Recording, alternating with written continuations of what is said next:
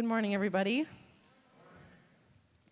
All right. For those of you don't, that don't know me, I'm Danny Ryer, um, and I'm just going to share a little bit about my journey over the last um, couple years. Um, so I guess actually it starts all the way back when I was in somewhere around fourth grade.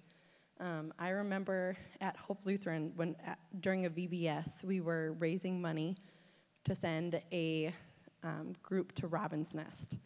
And when they came back and were showing pictures and telling all their stories, I just knew that was a special place and that somewhere that I eventually wanted to go see and visit. And I had that opportunity.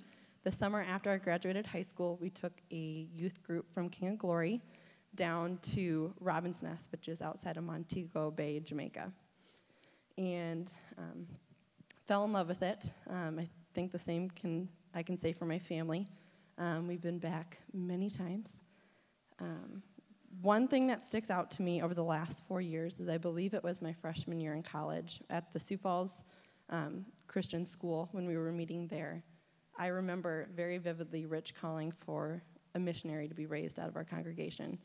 And at that time, I kind of felt a pull on my heartstrings, but didn't really exactly know what that meant yet. And wasn't at a place in my life where I was ready to really see what that looked like. Um, but over the years, um, besides that first trip, I've made four or five more week long trips down to the nest, as well as two different internships down there. So I spent two months one summer and one month the next summer. And ever since that first internship, it, I had been struggling figuring out where God wanted to put me. Um, I'm going to college for speech therapy, and so that is a program that I have to go get a master's degree for in order to practice. And so, especially this last year, I've been debating if God's pushing me towards grad school or pushing me towards really taking a step out in faith and um, moving to Jamaica.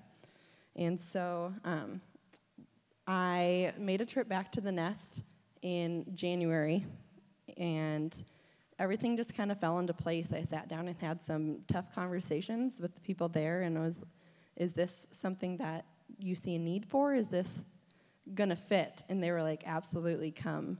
And so when I got back, um, I had to check into deferring my big scholarship that pays for all of my schooling.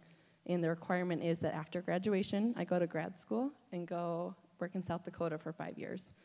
And so I called him and I just said, Is this, is this possible? I'm exploring this opportunity to go do mission work in Jamaica. And they said, Absolutely, here's a two year deferral um, before I have to go to grad school, which is, was huge. I was not expecting that at all.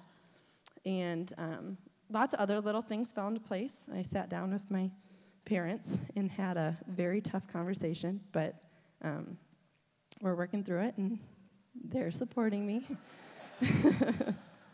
um, and just so many other little things have fallen into place. I've gotten such huge support from everyone that's found out, and um, from my friends, and it's just been a total and complete God thing. And so in June, I will be moving to um, Robin's Nest Children's Home in Jamaica and living with 35 beautiful kids on top of a mountain.